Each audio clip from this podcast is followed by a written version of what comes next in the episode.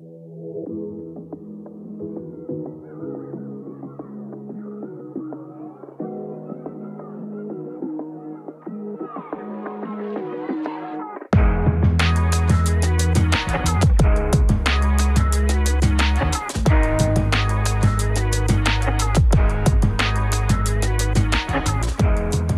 Posloucháte další vydání wrestlingového podcastu Kávička s Michalem, jako vždy vás od mikrofonu zdraví Michal Petrgal. A to velice brzy po té poslední kávičce, tohle je čtvrtá v letošním roce, celkově 280. Máme za sebou Royal Rumble, první prémiovou akci, první Grand Slam WWE v roce 2023. No a já bych se chtěl věnovat recenzi této show, to je vlastně moje prakticky jediné téma a hlavně tedy to nejzásadnější. Asi se všichni shodneme na tom, že letošní Rumble byl takovou odpovědí na otázku, jak budou vypadat Rumble bez Vince McMahona. Jak se toho zhostí Triple H, jak bude spolupracovat s kreativním týmem, protože ono bukovat Rumble není vůbec jednoduchá záležitost.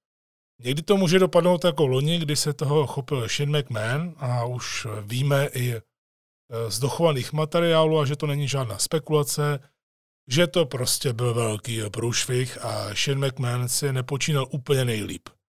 To je jedna varianta. Pak to samozřejmě může dopadnout tak, že máte myšlenky páté přes deváté, v podstatě ten Rumble nakonec nedává smysl, anebo uděláte Rumble, který je úplně super a lidi potěší. A nebo uděláte Rumble, kde je úplně naprosto jasné, kdo by tam měl být a kdo by eventuálně měl vyhrát, ale vy to těm lidem prostě nedáte.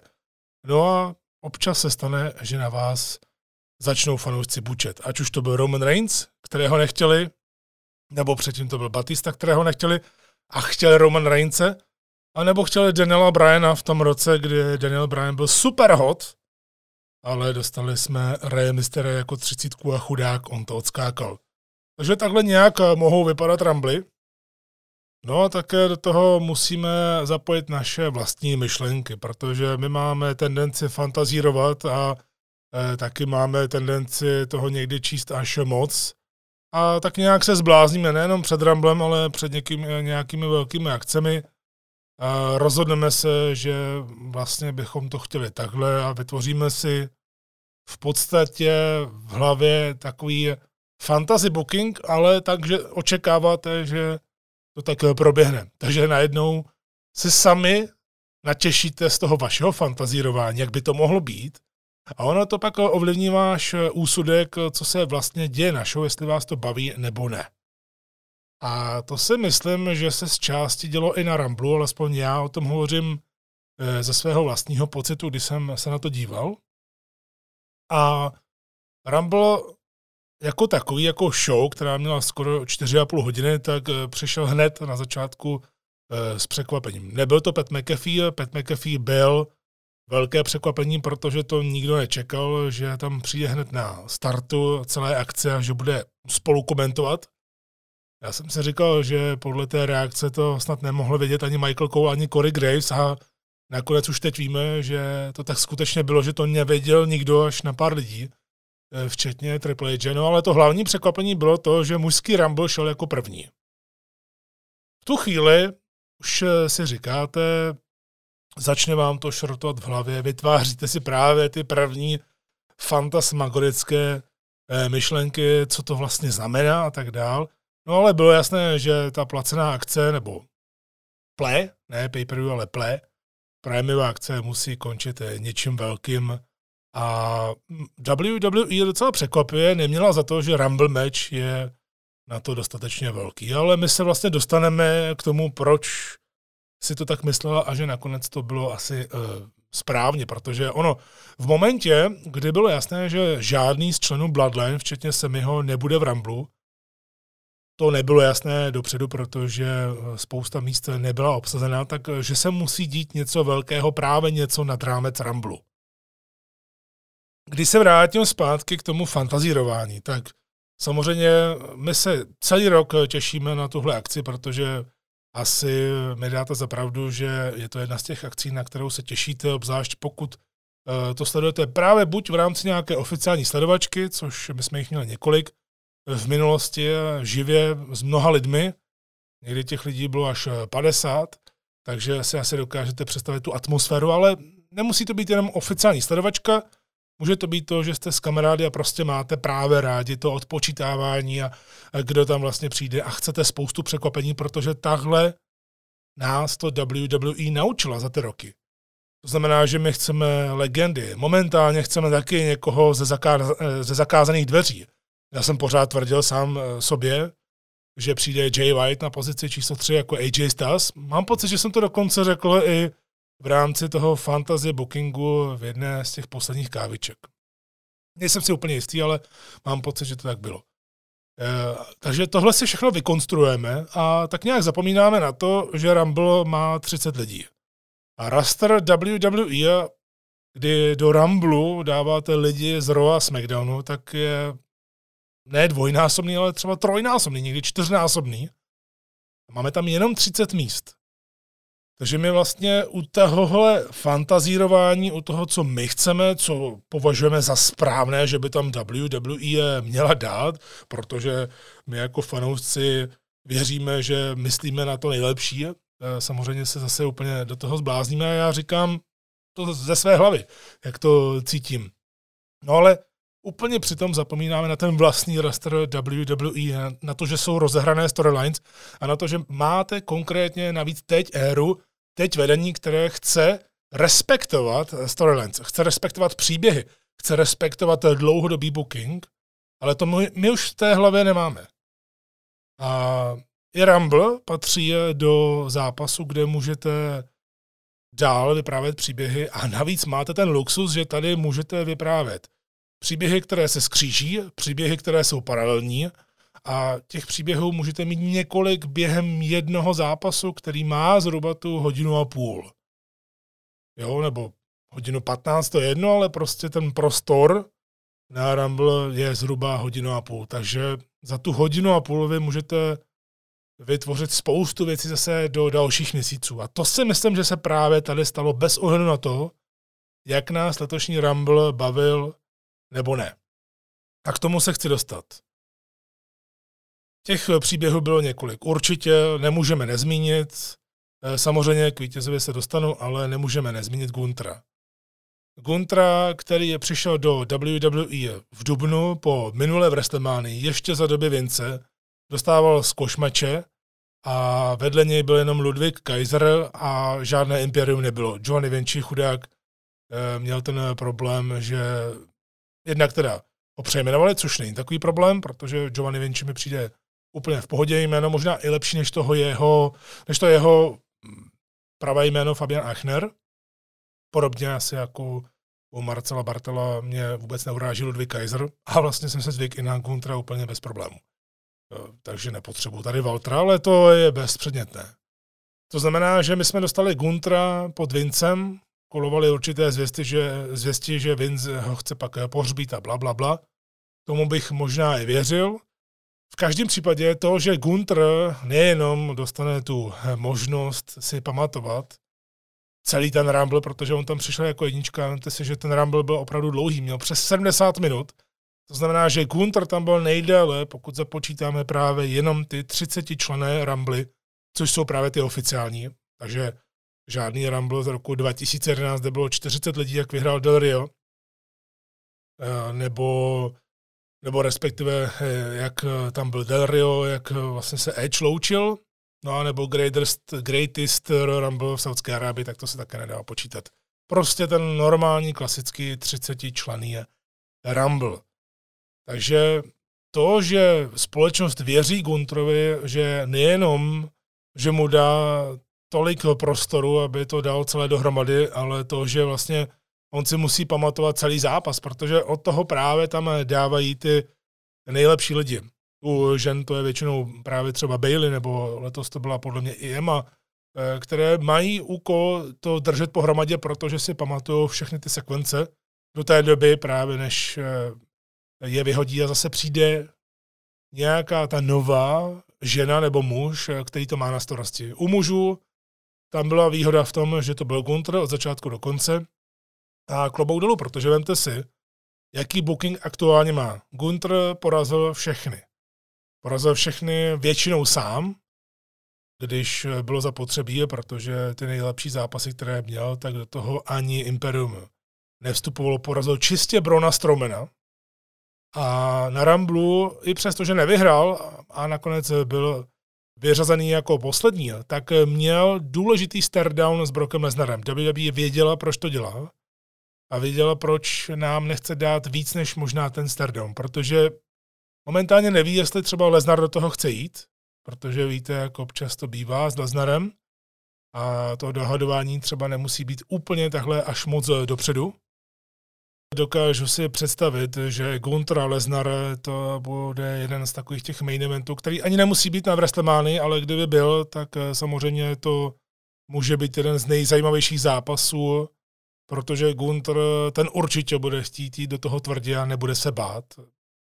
To by bylo šílené, protože přežil ty nejbrutálnější zápasy s japonskými wrestlery. Sám jsem jeden eh, viděl takhle naživo v Oberhausenu, to byla absolutní řezničina a strašně se mi to líbilo, ale to je jenom zlomek toho, co už Gunter zažil, takže samozřejmě Leznar je zvíře a myslím si, že to je jeden z těch zápasů, které chceme vidět a WWE si to vyzkoušela tím Stardownem, jestli o to je zájem.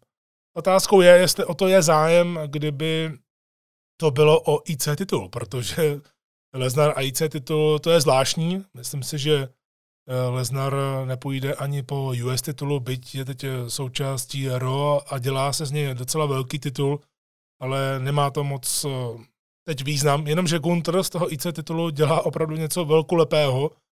A tak by možná bylo zajímavé z toho alternativního hlediska o tom takhle přemýšlet, protože podle mě v Lesnarově je úplně jedno, eh, o co jde, protože on vlastně to bere jako zábavu, on to bere hlavně jako finanční přilepšení a když je do toho natěšený, eh, tak to dělá dobře a chcete s ním spolupracovat.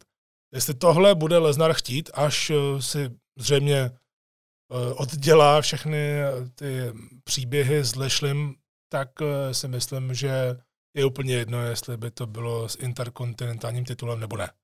Takže Gunther na mě zapůsobil, nepřekvapilo mě to, že právě on dostal takovýto post, takový to luxusní post, samozřejmě je to něco extrémně těžkého, protože někdo je tam 10 sekund a má vyděláno a má i ten svůj moment, protože to nevnímá, třeba jako my je, on vypadl už za 10 sekund, ale on to vnímá, že odvedl svoji práci, no a Gunter taky odvedl svoji práci, ale úplně jinak, protože tam byl přes hodinu.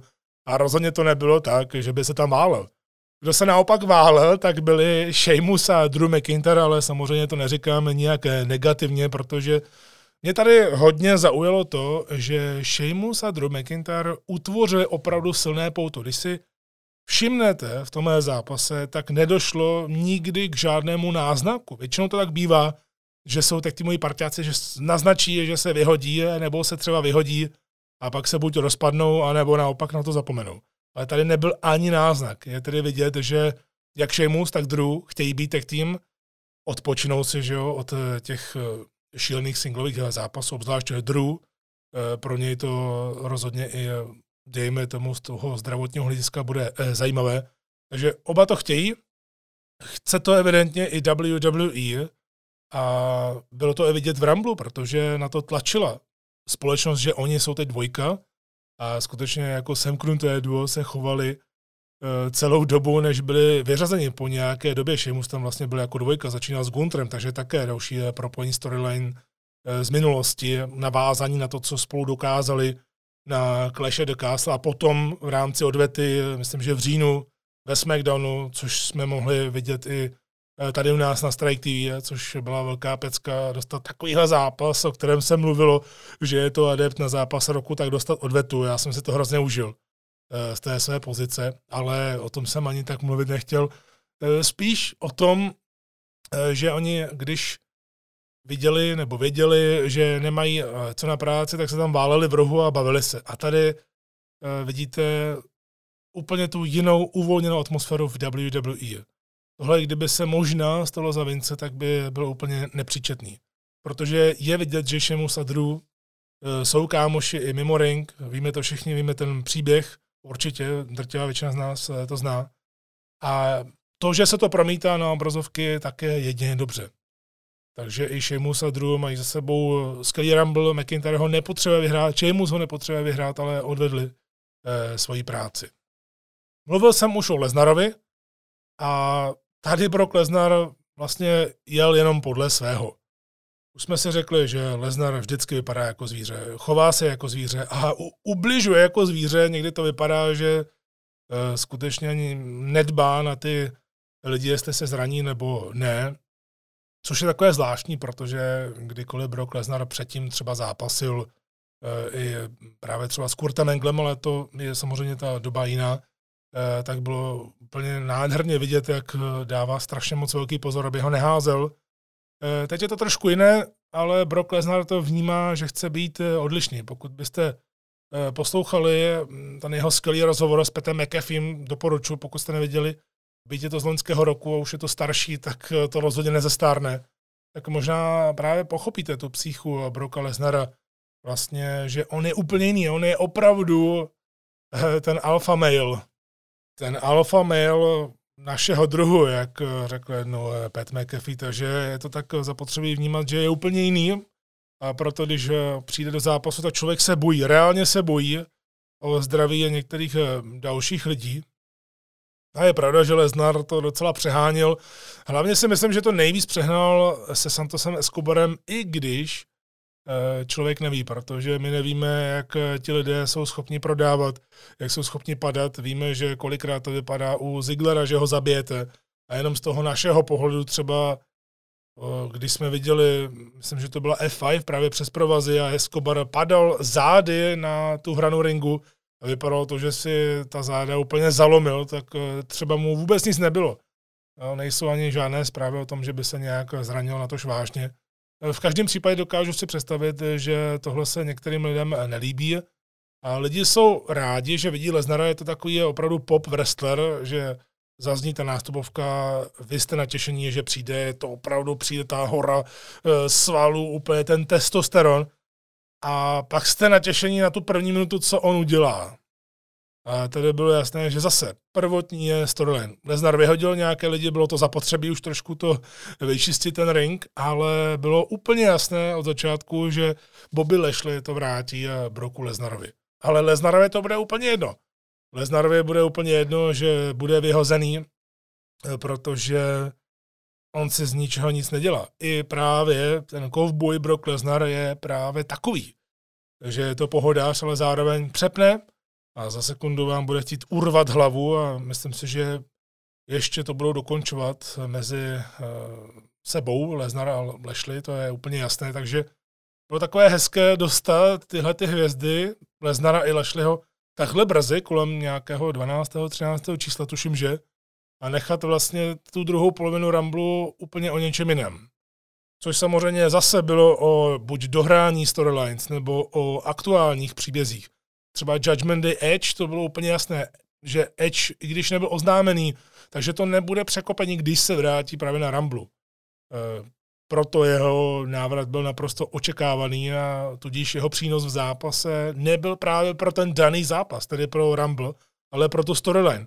Samozřejmě my si můžeme říci, když Edge bude letos skončit, jak eh, sám si loni řekl, eh, když byl v Raw v Torontu a řekl, že až eh, příští rok bude Raw v Torontu, tak to bude jeho poslední, tak si člověk říká, jestli tohle je to správné loučení, ale mně se zase líbí, že se tady neudělá ten střih, protože Judgment Day byla odsouzená k záhubě. Eh, což zní docela vtipně vzhledem tomu, jak se ta frakce jmenuje. A myslím si, že si to myslel i Triple H, protože ono vlastně nebylo kde brát po tom, co to převzal. Ale ono se to chytlo a je to organické. A je to paradoxně organické od té doby, co k ním přestoupil Dominik Mysterio, co vidíte, jak se to Finn Balor užívá a jak je opravdu ten lídr v zákulisí, protože je nejzkušenější a oni chodí k němu pro radu. To je úplně vidět, jak Finn Balor přestoupil na tu jinou roli. A je to paradoxní, že když ho netlačíte do těch rolí, kde měl být předtím a možná mohl být ten main event, kdyby nepřišlo to zranění. Ale to je jedno. Když ho netlačíte, tak podívejte se, eh, teď má podle mě nejlepší období v hlavním rastru, jaké kdy měl, užívá si to a navíc pomáhá třem lidem eh, se prosadit. To si myslím, že je jeho eh, velká zásluha, velký úspěch. Rhea Ripley bude samozřejmě letos 100% hvězda, ale Dominik Mysterio je podle mě největší překvapení, že nejenom, že dostává takovýhle push, ale že ono to funguje. Kde kdo ho nemá rád, kde, kde kdo by ho poslal do NXT, dobře, můžeme se tady bavit o tom, že ty zápasy uh, nemá kvalitní z té své stránky, ale tu postavu jako takovou, to stvárnění postavy má dokonale teď zmáknuté. Ať už je to jeho zásluha, nebo to, že prostě byl ve správnou dobu na správném místě, tak je to úplně jedno, protože ono to funguje a aktuálně je to divný říkat, ale aktuálně za mě je prostě z hlediska i reakcí a toho, jak lidé celkově k němu mají nějakou emoci, nějaký pocit, tak je dvojka na heel straně za Romanem Reignsem. To je něco neuvěřitelného, nikdy bych to neřekl, ale Dominik Mysterio funguje. Dominik funguje, cokoliv udělá, cokoliv řekne a je to osobnějšího rázu, tak lidi to žerou a chtějí mu to dát, sežrat té hale, aby držel hubu. A to je úspěch. Není to právě to, jako to má Baron Corbin, že na něj bučí, protože ho nechtějí vidět. Jo, Baron Corbin je dobrý, ale je to zase o něčem jiném. Další strana, Omos, když tam přišel, MVP o něm hovořil, že to je uh, vítěz Ramblu, je to jasné, vždycky se takhle propagují ty velké, ti, ti velcí obři, ta monstra, opravdu té stvůry, ale nikdy nevyhrají. Vlastně až třeba na pár výjimek.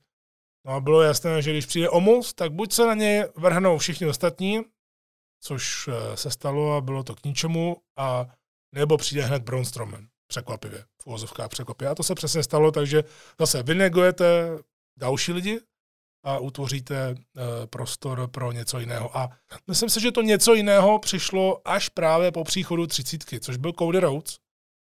A tady musím říct, já jsem byl eh, velký eh, vyznavač toho, že WWE to dopředu oznámila, udělala ty epické klipy a Cody Rhodes v tom jednom epickém klipu řekl, jsem zpátky na Ramblu. Ale tady se musím přiznat, že když přišel, v tom zápase jako třicítka a potom, co bylo k vidění, tak uznávám teď v tuhle chvíli, že zpětně by bylo určitě lepší, eh, kdyby to nechali jako překvapení, protože bylo jasné, že Cody vyhraje, ale s tím minimem překvapení, eh, která jsme dostávali v mužském ramblu, což není na škodu, ale už jsme zase zpátky u toho fantazírování v hlavě, eh, tak s tím minimem překvapení byl tady nakonec ten pop pro Codyho menší, ale pořád silný. Byl ohromně silný a hlavně důležité bylo to, že lidé neudělali to, co dřív, že třeba neskandovali vývoncemi, protože ta storyline Bloodline, ta storyline kolem Bloodline je tak silná, že lidi si chtěli počkat na to, co bude eh, na konci, než aby takhle dehonestovali nějaký moment, protože to Cody mu přáli. Bylo tady jasné naprosto v tuhle chvíli, když přišel a my už jsme věděli, kdo tam je a kdo tam už vlastně není, tak bylo jasné, že vyhraje. Eh, ve chvíli, kdy právě nikdo z Bloodline nebyl v zápase. A myslím si, že to bylo chytře udělané. Byť nám to možná odebralo překvapení, celkově ne překvapení, že Cody Rhodes eh, vyhraje a podobně, ale eh, ta jiná překvapení, ale znovu, zase akcentovala se ta storyline, to posouvání těch příběhů a někdy je to právě jako v New Japan, že převažuje to, že když to dává největší smysl, tak proč to narušovat nějakým brutálním překvapením jenom proto, abyste si řekli, já, to jste nečekali. Někdy to prostě je nepřekvapivé, někdy si můžete říct, há, to je nuda, protože jste nacvičení, váš mozek je nacvičený na to, abyste čekali zase nějakou kulišárnu a ona nepřijde. Ale to neznamená automaticky, že to je špatně. Co je rozhodně špatně, a teď to nemyslím z hlediska WWE, ale je možná špatná cesta některých kariér a myslím si, že to bylo jednoznačně potvrzené na Ramblu. Jedním z hlavních eh, pro depush takzvaný, to znamená právě ne to protlačování, ale odtlačování, to znamená odebírání toho protlaku, ne rajského, tak je Carrion Cross, Carrion Cross, tam už je to jednoznačně za mě. Samozřejmě můžou s ním něco chystat, kdo ví, jestli ho třeba posunou do Ro, eh, těžko říct, ale ve SmackDownu ho čistě porazil Rey Mysterio. Carriona Crosse, kterého nikdo v NXT předtím neporazil, ani jako šampiona prakticky, než šel do toho zápasu se Samoa Joem, ale to už bylo něco úplně jiného. A Rey Mysterio se pravděpodobně ve SmackDownu zranil a teď nevíme, jestli to byla Crossova chyba nebo ne, protože Rey se neukázal na Ramblu a Crosse vyhodili prakticky hned a on tam vůbec nic neznamenal. To už je po druhé. Uh, viděli jsme to i v tom sporu s druhým McIntyrem, kde to mělo vypadat, že to je nový main eventer a najednou po sporu s druhým už to nevypadalo nijak, obzvlášť po té Saudské Arábii. No a to, že se Rey Mysterio vůbec neukázal, tak mě docela překvapilo, že jeho číslo zůstalo nepoužité, ale možná do poslední chvíle opravdu věřili, že Ray bude schopen nastoupit, protože evidentně tam měli připravený příběh, že se tam střetne s Dominikem, ten mu něco udělá. Tak to alespoň udělali takhle eh, částečně, že Dominik tam přišel s tou maskou, kterou nemohl roztrhnout. Kerrion Cross, když se k němu ještě vrátím, tak rozhodně není jediný, protože Baron Corbin, o kterém jsem trošku hovořil, tak eh, to je další příklad toho, že Triple H to vyzkoušel, zkusil mu dát JBL, který byl daleko zábavnější než Corbin, což už je eh, první znak toho, že to nefunguje. A to, že Corbin se nechal ještě tu kasinu nástupovku trošku ji změnili. Sice mu vrátili zpátky to jeho asi nejlepší jméno Baron Corbin, ale to je asi tak všechno. On má ovšem oproti Crossovi jednu velkou výhodu a to je jeho velká schopnost ze sebe dělat dementa. On prostě to umí Eh, takže to, že byl 7 sekund v Ramblu a předtím dostal ten totální masakr před ringem, tak eh, ono mu to neuškodí. Těžko říct, jestli za eh, tohoto stavu, jak má ten gimmick, tak může vůbec něco dokázat. A jestli je s tím letím v pohodě, to nevím. Ale je tam evidentní ten odklon, že to zkusili, podobně jako skoro jsem, a teď jdou od toho dál.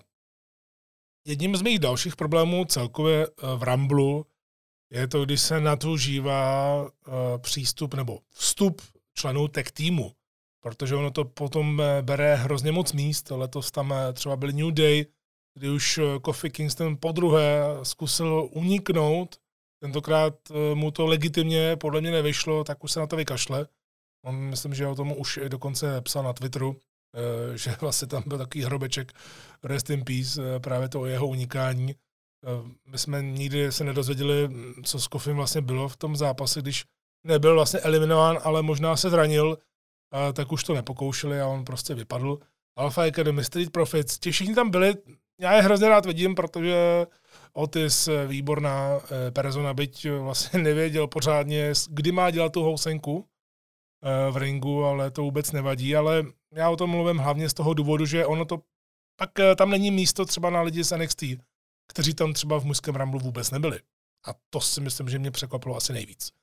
Když už se bavíme o těch překvapení nebo respektive návratech, tak u mužů opravdu toho bylo strašně málo. Johnny Gargano se ukázal, ten už přišel, myslím, že jako pětka a vydržel tam jako jeden, asi z, byl tam prostě nejdíl, myslím, že skoro půl hodiny. Edge, o něm jsme už mluvili, to nejsou ani překvapení Booker T, tak nějak jsme doufali, vzhledem k tomu, že je to v Texasu, pak jsme ho viděli, eh, že tam komentuje na pre-show, tak se převlékl, vypadal výborně, má strašně dlouhé ty vlasy, to je úplně neuvěřitelné. Ale je vidět, že má problémy s nohama, protože už není tak flexibilní, ale on má na to nárok, protože už je starý. Ale stejně pořád vypadá výborně. Měl hezký pop, udělal nám spinneruny, to je všechno navíc nemá. A to je fajn, to jsem byl rád, že vidím. Vůbec jsem nečekal Logana Paula, protože eh, po Crown Jewel, kdy si získal prakticky celý wrestlingový biznes po teprve třetím utkání ve svém životě, a byl to nejlepší zápas celého večera s Romanem Reincem. Pořád nemůžu věřit tomu, že to říkám, ale je to tak. Buďme objektivní. Eh, takže si tam zpřetrhal všechny vazy v koleni, ale teď dva měsíce najednou skáče jako kamzík tak eh, člověk si říká, jestli to byla vůbec pravda, jestli nám lhal jenom, aby to vypadalo, že se pak vrátí triumfálně, a nebo to naopak tak hrozné nakonec nebylo, akorát už se o tom nemluvilo, nemluvilo tím, jak Logan Paul není sportovec a vlastně může dělat jenom ten svůj YouTube a spoustu dalších věcí, tak nepoznáte, jak na tom vlastně je. No ale Logan Paul je o momentech. Logan Paul je o momentech a když se říkalo, že možná nebude třeba spolupracovat, když mu to nebude úplně pochutí, že si bude chtít něco nárokovat, tak tady splnil svoji roli geniálně, protože znovu, má moment, o kterém se mluví nejvíc a je to moment, který nebylo vůbec jednoduché udělat. Vemte si, když Logan Paul a Ricochet na sebe skočili takhle s obou stran, tak tam šlo o ten timing, šlo tam o to, aby to vypadalo dobře a oba to udělali výborně. Tady nešlo o to, že eh, jde o Rikošeta, který to může zvládnout za Logana Paula. Ne, Logan Paul to taky musel zvládnout. A ta kolize ve vzduchu nad ringem byla absolutně dokonalá a myslím si, že jedna z těch nejvirálnějších věcí vůbec na Ramblu, jaká může být. Takže Logan Paul to zase dokázal a vypadá to, že ho možná čeká uh, utkání se Setem Rollinsem, což je, když Rollins nebude u titulu nebo u nějakého hlavního příběhu, tak je další je výborná, uh, výborný post pro něj, protože Loni dostal uh, důvěru přivítat Cody Horouce, takže se o tom mluvilo hodně. A teď to vypadá podle právě té storyline, na Ramblu, že si dají spolu zápas. Třeba v Raw, které už jsem viděl, eh, tak eh, tam se Rollins měl rozhovor eh, s Katy Kelly v zákulisí a když se ho zeptal na Logana Paula, tak odešel. Nechtěl o tom mluvit. Právě protože Logan Paul ho vyřadil. Čili mužský Rumble jako takový byl velmi kvalitní z hlediska vyprávění dál, z hlediska napojování. To, co jsem tady všechno řekl, tak to jsou vlastně uh, pochvaly za to, že WWE akcentuje hlavně to, co už vybudovala za poslední měsíce. A musím říct, že po příchodu čísla 30, tedy po příchodu Codyho, to navíc byla velmi pěkná zápasnická sekvence, ne vůbec krátká. A ten zápas eh, jako takový, když ho vezmeme v celku, tak sice nesplňoval naše očekávání, když se vracím zpátky k tomu fantazírování, ale to si my vytváříme eh, v hlavě sami. Pokud tohle všechno dokážeme odmazat, tak i když třeba možná jsme se z toho nezbláznili, nezařvali jsme si tolikrát, jako bychom si to asi představili, uh, nedostali jsme RVDho, jak jsem si říkal já a podobně, tak eh, člověk, když eh, pak nad tím v klidu přemýšlí, a tak si vlastně říká, že je to dobře, protože Triple H a spol tady vlastně darují těm lidem, kteří už tam jsou, tak jim daruje právě ten moment, tu, tu možnost se prosadit. A jestli to zvládnou, tak to už je na nich. V tom případě máme tedy teď naprosto jasno, jak Triple H chce bukovat Rambly. Dlouhodobě, pokud tam bude, samozřejmě za rok a tak dále, nikdo neví. Ale už teď víme, že Triple H se chce soustředit na tu dlouhodobost, než nějaký krátkodobý pop. A to se dá pochopit. Když to všechno sečtu ohledně mužského Ramblu, tak jednu výtku bych tam přece jenom měl. Tu výtku už v klidu. A to je, že je velká škoda, že tam eh, chyběli lidi z NXT v mužském Ramblu.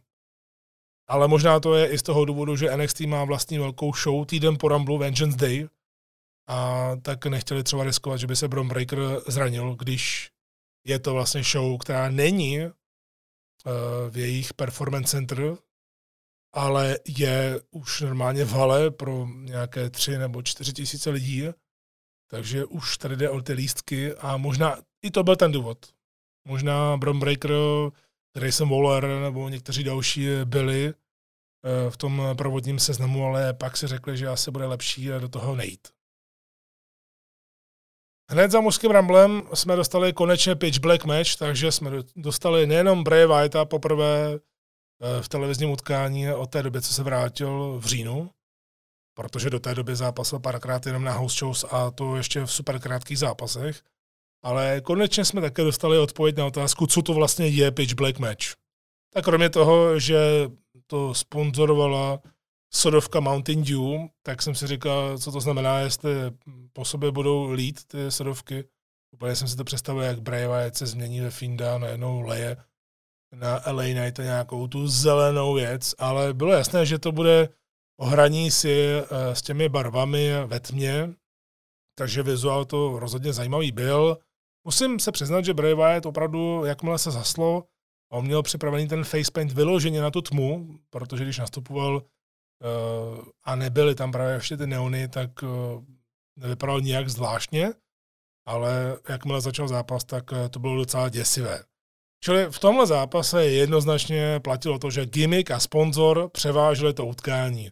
Jinak jsme se vlastně nedozvěděli vůbec nic nového, po skončení také ne, přišel tam strýček Howdy, byly tam postavičky z Funhouseu a žádný posun dál, kromě toho, že tam byl pokus o vraždu LA Knighta.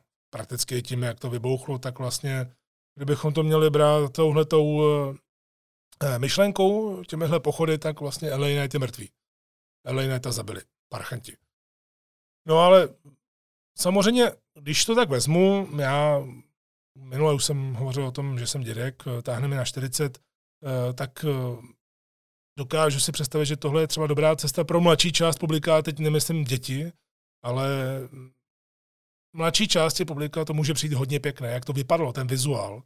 Ale celkově, ano, když seberete to pozlátko a budete mluvit o Breju Wyattovi normálně, bez nějakých růžových brýlí, tak upřímně, zápasy Breje Wyata nikdy nebývají ty top zápasy večera s výjimkou třeba toho, jak měl, mám pocit, že to bylo právě na Ramblu 2014, ten singlový zápas s Danielem Bryanem, nebo když měla Wyatt Family, Family proti Shieldu, nebo nějaké velké zápasy, které právě nekončily do tří minut, eh, tak jinak eh, ty zápasy nebyly nic moc.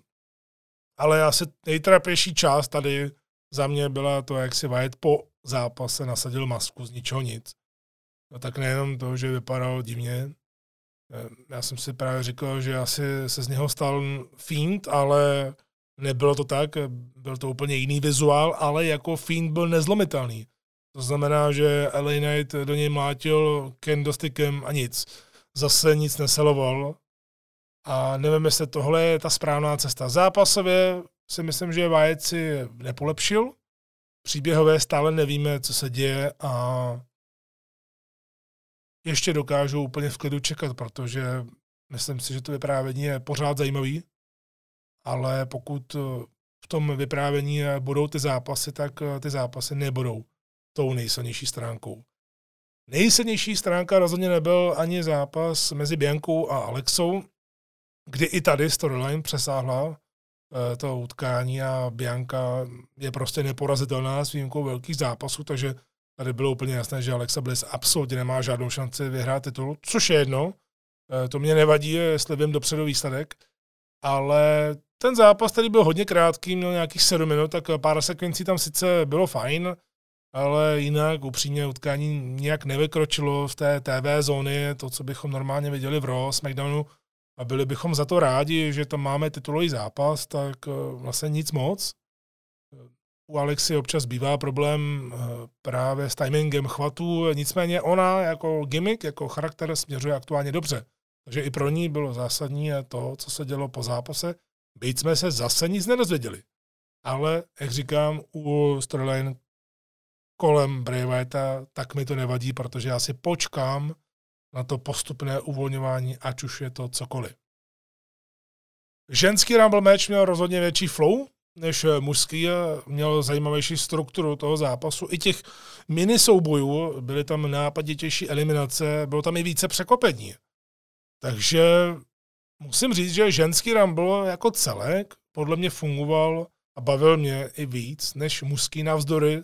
Samozřejmě, jak už to tak bývá u ženských zápasů, když je to hodně složité, Eh, tak navzdory některým těm věcím, že to tam trošku eh, drhlo, ale jinak ta celková flow eh, byla mnohem zajímavější pro mě. I ty hlavní příběhy, Rhea Ripley a Liv Morgan, přišly jako jednička a dvojka, tak dostali jsme jasné potvrzení, že Rhea jde do main eventu natrvalo a že Liv Morgan potvrdila silný rok 2022 a obě tady vypadaly výborně a zůstali spolu až do konce. Opravdu se mi hrozně líbilo, jak perfektně zvládli ten zápas. Samozřejmě, že jim hodně pomohla eh, přítomnost Asky, která se vrátila zpátky po tom, co byla nějakou dobu v Japonsku a teď se vrátila zpátky tak, jak trošku naznačovala na sociálních sítích a jak se predikovalo, spekulovalo, že by to tak mohlo být. To znamená, že se Aska vrátila k tomu, čím byla dříve známa, než se stala Askou. To znamená jako Kana, jedna z těch eh, nejnebezpečnějších žen na světě, i tím facepaintem, i to, jak se hýbala, že najednou měla dlouhé kalhoty, nechala si e, zase právě to plivání, to je všechno v pořádku, ale když se podíváte na Asku, jak zápasí, tak opravdu Aska zápasí jako chlap. A to je kompliment. Aska opravdu má výborné ty kopy, uvolněné kopy, ty přechody do submisí. Ona dokáže odzápasit jakýkoliv styl mače. Nejenom singles, nejenom tech team, ale i právě třeba Rumble, který může být občas komplikovaný, ale ona to zvládla výborně a bylo takové lepidlo. Ona byla celou dobu takové to lepidlo právě mezi těmi lidmi, které, kteří by to možná nezvládli úplně dát dohromady eh, jako celek a aby to bylo zajímavé. Ale to, že si WWE vybrala poslední trojku Askaria, Ripley, Liv Morgan, tak eh, za mě absolutně výborná volba. I ta finální eliminace, ta sekvence na apronu, eh, bylo to hodně originální, to, jak Aska se napřáhla, chtěla plivnout na Riu, ale ta se vyhnula, plivla tím pádem na Liv Morgan, ta chvíli neviděla, Ria Ripley vyřadila Asku, byť to chvíli vypadalo, že vypadne Ria, pak tam byla Ria s oslepenou Liv. Liv málem vyřadila Riu, která už jenom sahala, málem se dotkla eh, oběma nohama země, no ale pak ji vyhodila právě těma nohama, to, byl, to jsem vůbec nečekal. Takže produkčně, nápaditě, nebo takhle, produkčně to bylo hodně nápadité, abych to uvedl na pravou míru. A to se tady bavíme právě o tom nejlepším, o té top trojce, řekněme. Eh, zase tam musely být určité příběhy, jedním z těch velkých příběhů, byť ne, zase tak až zasahujícím příběhem byla damage control, to bylo jasné, že musel tam přijít eh, příběh té jejich kontroly a dominance, dokud je zase nevyhodí Becky Lynch a neuvolní tam navzájem prostor někomu dalšímu. A někdo další třeba mohla být Raquel Rodriguez, pro ní to také byl další dobrý posun k tomu, aby byla víc seriózní, aby to nebyla jenom úsměvavá hispánka, která má nástupovku na Španělku, dobře, eh, ale potřebuje tam dostat ten šmrnc, aby si uvědomila právě, že je velká, že je drsná, že je silná, ale aby to nebylo trapný. A myslím si, že jde správným směrem. No a pokud jsme se bavili o překvapeních u mužů, tak u žen jich bylo podstatně víc a myslím si, že velmi dobře zvládnuté. Roxanne Perez mě hodně potěšila a překvapila. Eh, ti z vás, kteří ji neznají, tak jste ji mohli třeba chvíli vidět ve SmackDownu, jinak je to bývalá šampionka ROH, co by Roxy, ale aktuální šampionka NXT Roxanne Perez, která porazila Mandy Rose. Já ji znám už delší dobu, ona je hodně mladá, má samozřejmě čas, ale když jsem ji viděl, tu chvíli eh, v Royal Rumble, tak si říkám, že ta další generace z NXT u žen vypadá hodně slibně, protože Roxanne Perez eh, to umí. Ona umí zápasit a to je eh, samozřejmě velká výhoda. Zoe Stark tam byla taky. Ta už asi měla být před tím hlavním rastru, než přišlo zranění. A to, že strávila v Ramblu skoro 30 minut, tak naznačuje, že ji WWE bude chtít protlačit bylo také symbolické vidět Indy Hartwell, která ale není moc známá v hlavním rastru, proto tam nebyl skoro žádný pop. Tak nějak jsem trošku eh, poté doufal, že Indy Hartwell bude vyhozena a že ji zachrání Dexter Loomis, který se najednou zjeví z podringu a nějak ji tam eh, zastaví, ale to se nestalo. Natália se vrátila po tom, co měla zlomený nos. Michelle McCool se dívala na celý zápas prakticky z první řady se svými dětmi. Taker tam nebyl vidět, ten byl asi v zákulisí něco popíjel, ale jinak Undertaker tam byl samozřejmě eh, v zákulisí. No, bylo velmi překvapé, byť Michel právě říkala, že nedostala pozvánku, ale tak to říká eh, každý, když se vás na to neustále novináři nebo fanoušci ptají, tak neřeknete, jo, jo, jo, já tam budu vlastně na Ramblu, tak mě čekejte. Podobně jako Booker T také řekl, že nedostal pozvánku. Tak co máte říkat na tyhle otázky? Nemůžete to vyzradit. Tak Michelle McCool zazněla nástupovka, ona Někdo odchází od plotny a ona odešla od dětí v první řadě, vypadala skvěle na 43 let nebo kolik je, vypadala výborně, udržuje se v neuvěřitelné kondici a Taker má obrovské štěstí, že má někoho takového doma, protože právě Misho McCool určitě má doma někde bič a práská Deadmana. Kdo by to mohl říct? Kromě toho, že mu občas uvaří asi nebo upeče nějakou buchtu, tak je vidět, že srovnala Takera do letě a e, že to nepřehání v důchodu. Velkou radost jsem měl i Spiper Niven, ano. Tohle jméno se vrátilo zpátky, žádná Dudrop, Ale Piper Niven a myslím si, že teď dostaneme právě ten 100% potenciál téhle skotské v dobrém slova smyslu velryby. Opravdu ona výborně pracuje se svým tělem, dokáže ho uh, využívat v tom zápase, ale zároveň není to její handicap, že by se pomohla, uh, pohybovala nějak uh, pomalu. Opravdu Piper Niven je, jak má zkušenosti, tak může být velkým přínosem do ženské divize.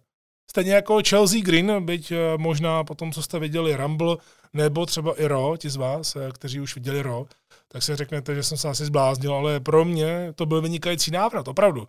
To, že tam byla pět sekund, tak zase Hodně, hodně se o tom mluví a člověk si říká, jak eh, chci docílit toho, aby se mě lidi pamatovali na Ramblu. Tak buď předvedu skvělý výkon, budu tam díl jak hodinu, třeba jako Rhea Ripley nebo předtím Gunter, nebo tam udělám nějaký hustý spot a la uh, Logan Paul, nebo zkrátka dobře budu mít nejlepší reakce, udělám spoustu eliminací, no a nebo podobně jako Santino Marella budu mít uh, strašně rychlou eliminaci sám sebe. A to přesně Chelsea Green dokázala, měla ten pompézní nástup, vypadla hned, vstekla se, byla taková Karen i v zákulisí. Já jsem se díval na nějaké segmenty a potom v Raw, jak přišla za Adamem Pearsem. Tak jestli tohle bude její gimmick, tak na to se hrozně těším, protože Chelsea Green, eh, tím, jak ona má ty herecké schopnosti, a viděl jsem to i v Impact Wrestlingu, když eh, předváděla tu šílenou nevěstu, eh, tak jestli tohle bude její gimmick, tak já se na to hrozně těším, protože to bude velká sranda. No to poslední překvapení byla Nia Jax.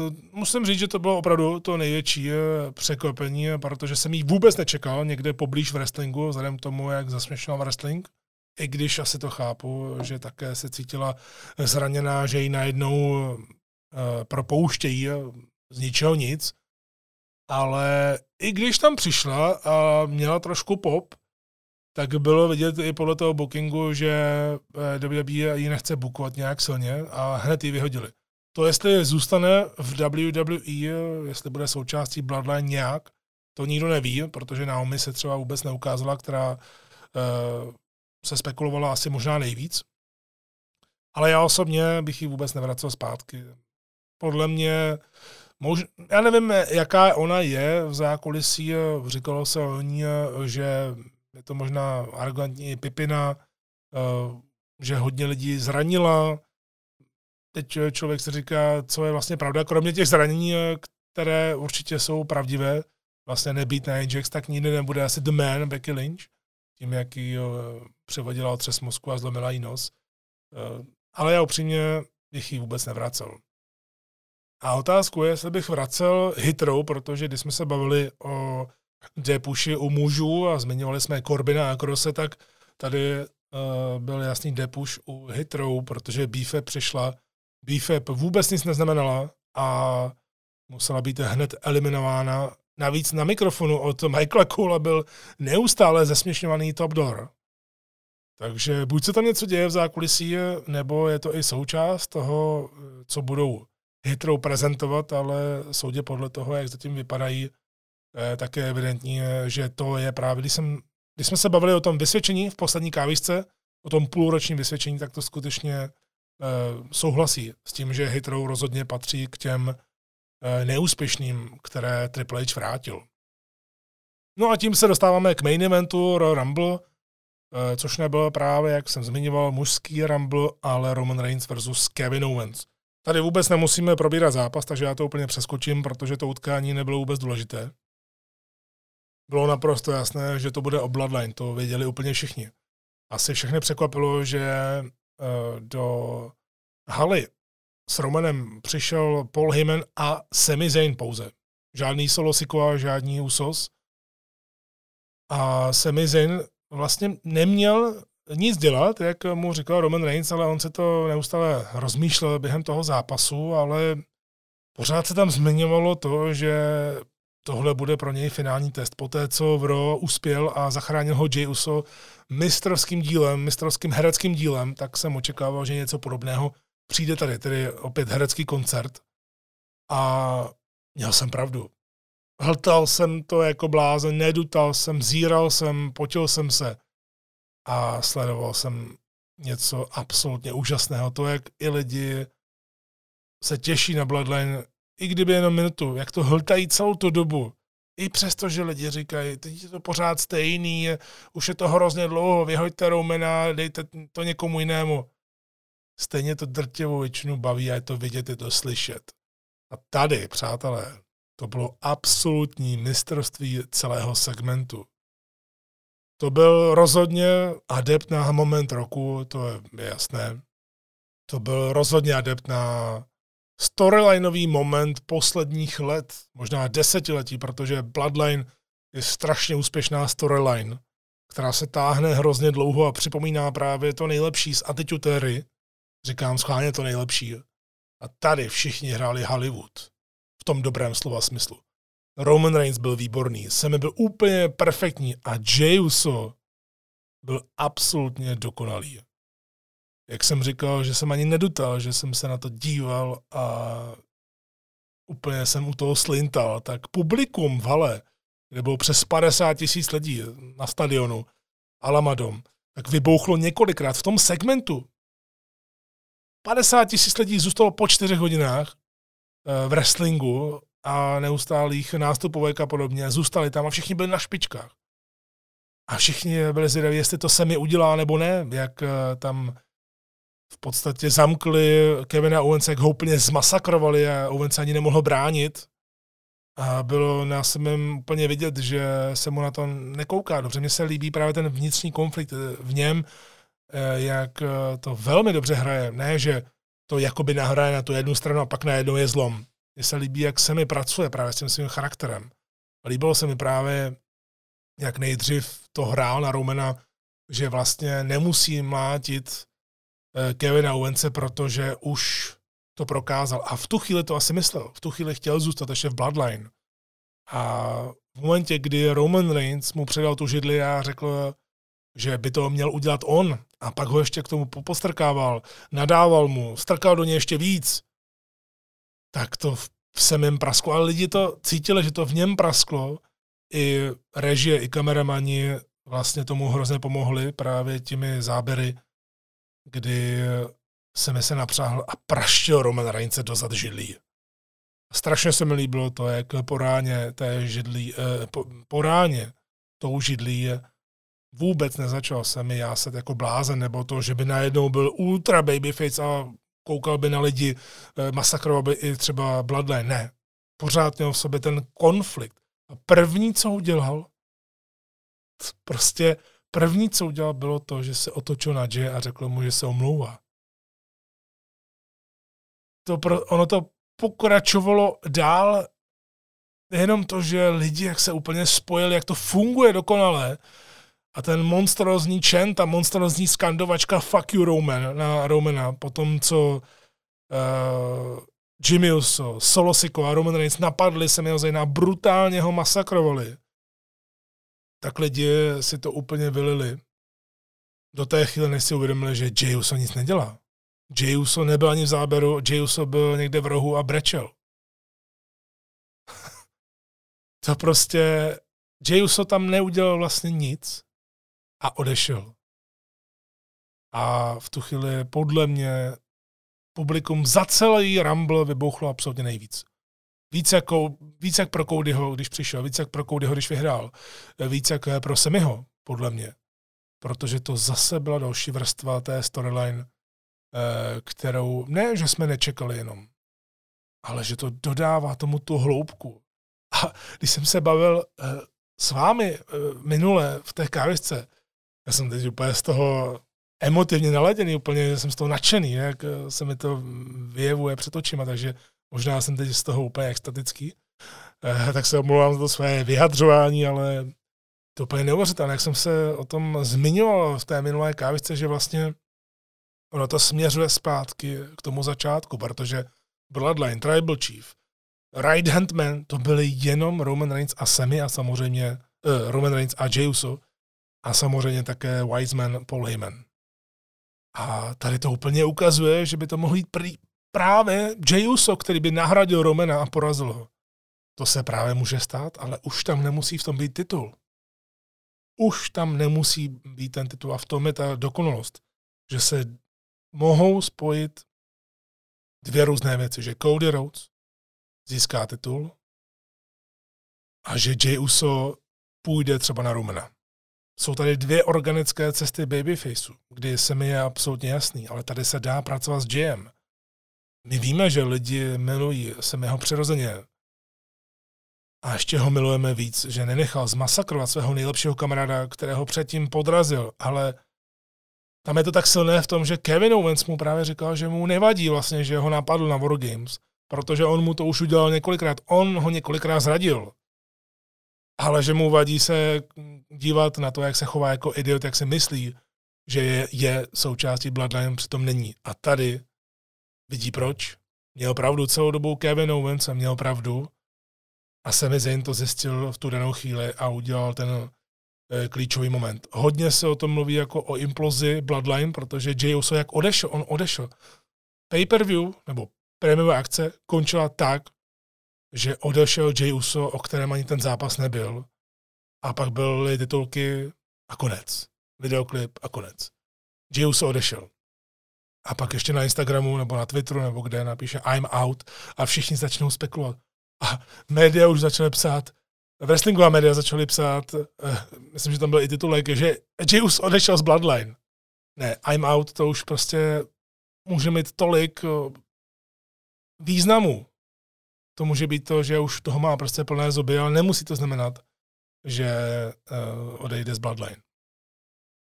Tohle mě rozhodně nenechlo chladným, to musím říct. A co si teď myslím, že přijde, když už jsme na konci Ramblu, uh, tak já osobně si myslím, když je to teď úplně na takovém topu, uh, tak tím, že máme Elimination Chamber v Montrealu, kde pravděpodobně na 99% bude Sami Zayn versus Roman Reigns a je úplně jedno, že na to máte 14 dní. V tuhle chvíli je 31. ledna, kdy to, kdy to natáčím. To je to úplně jedno, protože oni to nepotřebují. Oni už mají přes rok tu storyline a se semem je ta storyline už více jak půl roku, takže je úplně jedno, jestli oni mají na další prémium akci jenom takhle pár dní. Ale myslím si, že přijde to, že Jay Uso bude naznačovat právě ten rozkol, že bude naznačovat to, že on bude stranit se mimo Zaynovi, ale v tom zápase Sami Zayn versus Roman Reigns na Chambru Jay Uso zradí Samiho. Bude to zase další zvrat, ale logický. Protože on, i když se mu to nebude líbit, tak stejně zůstane věrný Tribal Chiefovi. A Roman vyhraje samozřejmě, obhájí titul, jestli to bude titulový zápas. Možná to bude jenom zápas o to potrestat se ho ještě víc. A po utkání celá Bloodline bude chtít zmrzačit Semiho a přijde Kevin Owens a zachrání ho. Kevin Owens by teď se neměl vůbec objevit na základě toho, jak ho zmasakrovali na Ramblu, ale Kevin Owens přijde, zachrání Semiho a budou mít ten moment, kdy se oba obejmou a uvědomí si, že opravdu jejich přátelství nikdo nemůže rozpojit. A co se stane? Budeme mít WrestleMania, budeme na to mít eh, měsíc a půl, Kevin Owens a Sami Zayn vyzvou Usos a seberou jim tituly na WrestleMania. Cody Rhodes sebere Romanovi hlavní titul a nová sezona po WrestleMania, možná třeba i s draftem, půjde do toho s čistým štítem a splněným cílem. A může se pokračovat dál. Může se pak eh, dojít k tomu, že to opravdu bude stejně Jay Uso, který už bez titulu vyzve Romana Reince, že to nedává smysl. Že on by měl být tribal chief, že už toho má plné zuby a že on bude ten hodný tribal chief a najednou Bloodline bude hodná a Roman Reigns půjde do Hollywoodu. A nebo Jey Uso najde do roka, přitáhne ho do WWE a rok ukáže Romanu Reignsovi, že není Tribal Chief. Je tam tolik ploch a tím vlastně končil Rumble a zanechal ve mně strašně moc myšlenek, které se uh, potom ještě vstřebávaly další den Až doteď, eh, kdy jsem natáčel kávičku takhle v úterý, to znamená po dvou dnech od té doby, co jsem to viděl, eh, a viděl jsem už i rok tomu, eh, čili myslím si, že WWE toho splnila hodně. Royal Rumble jako takový je na zápasy si myslím, že moc neuspěje, že kdybychom to rozebrali na jednotlivá utkání, tak ani jeden nesplní to kritérium, že bychom si ho pamatovali na konci roku a říkali o něm, že to je zápas roku, to ani náhodou ale celkově jako ta show, jako eh, akcentování dlouhodobého bookingu, bookingu a storylines, tak si myslím, že WWE, přestože mi to tak nepřišlo, když jsem se na to díval a muselo to ke mně přijít až postupně, eh, tak si myslím, že tady společnost odvedla výbornou práci a ukázalo to ještě o to víc potom v RO, že skutečně pro ně bylo hrozně důležité, aby Rumble byl součástí toho, co se tady snaží tvořit posledního půl roku. Takže klobouk dolů, nedokážu to nějak ohodnotit eh, číselně, protože opravdu eh, to bylo dost bizarní. Udělám si ovšem tabulku, až o tom budu přemýšlet víc, abych eh, pak třeba na konci roku si řekl, která prémiová akce mě bavila nejvíc, ale v tuhle chvíli ano, vypadá to na papíře, že se to třeba nepovedlo, že tam nebylo tolik překvapení, jak jsme si vyfantazírovali, ale jako celek to fungovalo skvěle a ještě to navíc bylo topnuté neuvěřitelným segmentem na konci prémiové akce, o, které, o kterém se bude mluvit ještě strašně moc let a který se bude připomínat i v různých dokumentech za třeba desítky let. Tam se to opravdu povedlo. Dovolte, než začnu moderovat, vyřídit si jednu zcela soukromou věc. Děkuji. Pan minister rád byl předen, pan minister rád byl předen varován, varoval jsem ho tiskem, je to moje rizí soukromá záležitost. Zaslouží si to. Tohle to mi připomnělo, když jsem eh, dostal e-mail, který nebyl úplně příjemný. Dostal jsem e-mail od eh, Fight TV, eh, který se týká AW+. Já jsem hovořil o tom, nebo respektive kluci na mě práskli v poslední kávěce roku 2022, že už nemám AW, že jsem se naštval, když se tam objevil Jared, ale já už jsem tam říkal, že si to stejně objednám, až mě tam právě bude něco zajímat, což byl právě návrat Adama Koula, nebo právě i zajímavý zápas Briana Danielsona, Rickyho Starkse s Jerikem. Takže jsem si to zase předplatil, tak abych se na to mohl podívat.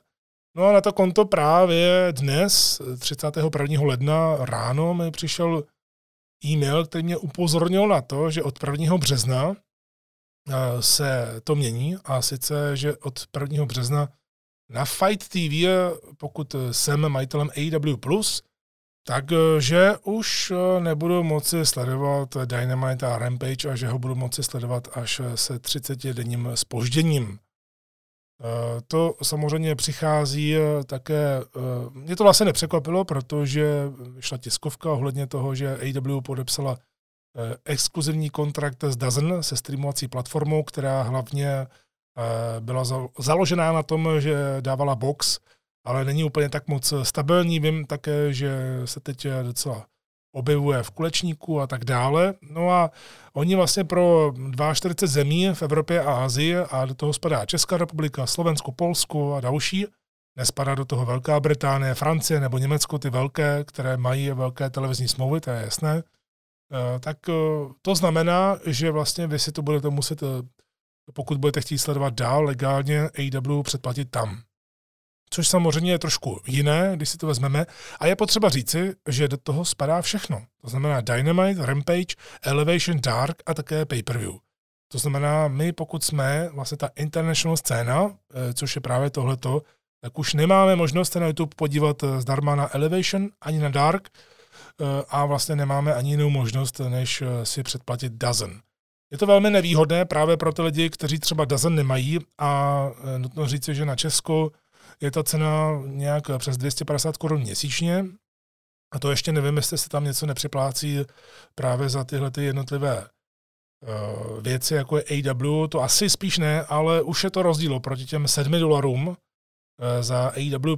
To mi přišlo naprosto férové právě pro ty lidi, kteří nemohli sledovat Eh, produkty AW, ale mohli je právě sledovat hned třeba ve čtvrtek ráno, nebo třeba se na ně podívat i živě, tak i právě ta částka 7 dolarů mi přišla naprosto férová, protože tady v tu chvíli, kdy nastává, a je to třeba i můj případ, eh, tak kdy nastává ten, ta situace, že vlastně Dazen budete objednávat jenom kvůli AW, tak eh, pokud eh, patříte k těm lidem, jako jsem třeba já, že máte doma třeba Netflix, HBO Max, Disney+, někdo má třeba i Prime Video, někdo má úplně všechny možné, eh, a já k tomu mám třeba ještě Network a UFC Fight Pass, nemám kabelovku, tak to vlastně takovýmto způsobem eh, ne, že bych to nahrazoval, ale vybírám si, protože se chci dívat na různé věci a ne všechno je, je vlastně, nebo nejsou ty věci cross-platformní, tak v tu chvíli by to pro mě znamenalo, že na základě té částky, která je velmi podobná právě Netflixu a tak, tak přijde něco dalšího, které, což ale budu využívat jenom na tohle.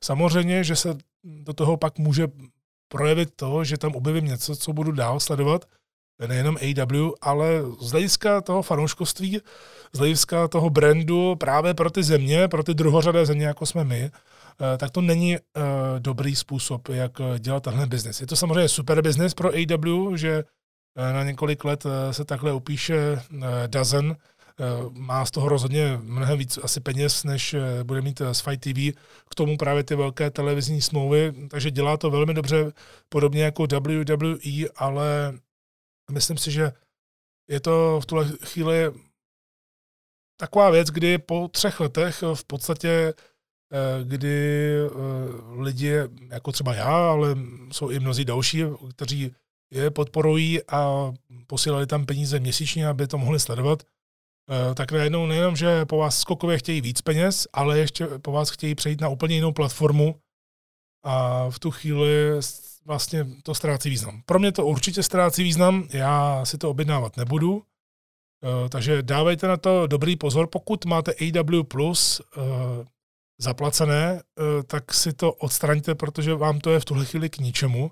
A samozřejmě záleží na vás, pokud budete chtít nadále sledovat legálně AW, po případě Piráti to už není na mě, ale pokud budete chtít sledovat legálně, tak si můžete samozřejmě předplatit Dazen. O tom eh, to není. Já jsem jenom o tom chtěl takhle informovat, že mi to přijde skokově jako nesmysl v tuhle chvíli, ale vzhledem tomu, co se tady děje se streamovacím, eh, streamovacími platformami a že vlastně WWE to takhle víceméně také dělá, tak eh, se tomu ani nedivím, byť v podstatě si myslím, že AW si z těch menších zemí, kde ty fanoušci třeba vědou i na ty show, koupí nějaký merch a koupí i ty lístky, takže to nejsou zanedbatelné eh, jednotky pro AEW, tak si ty lidi naštve.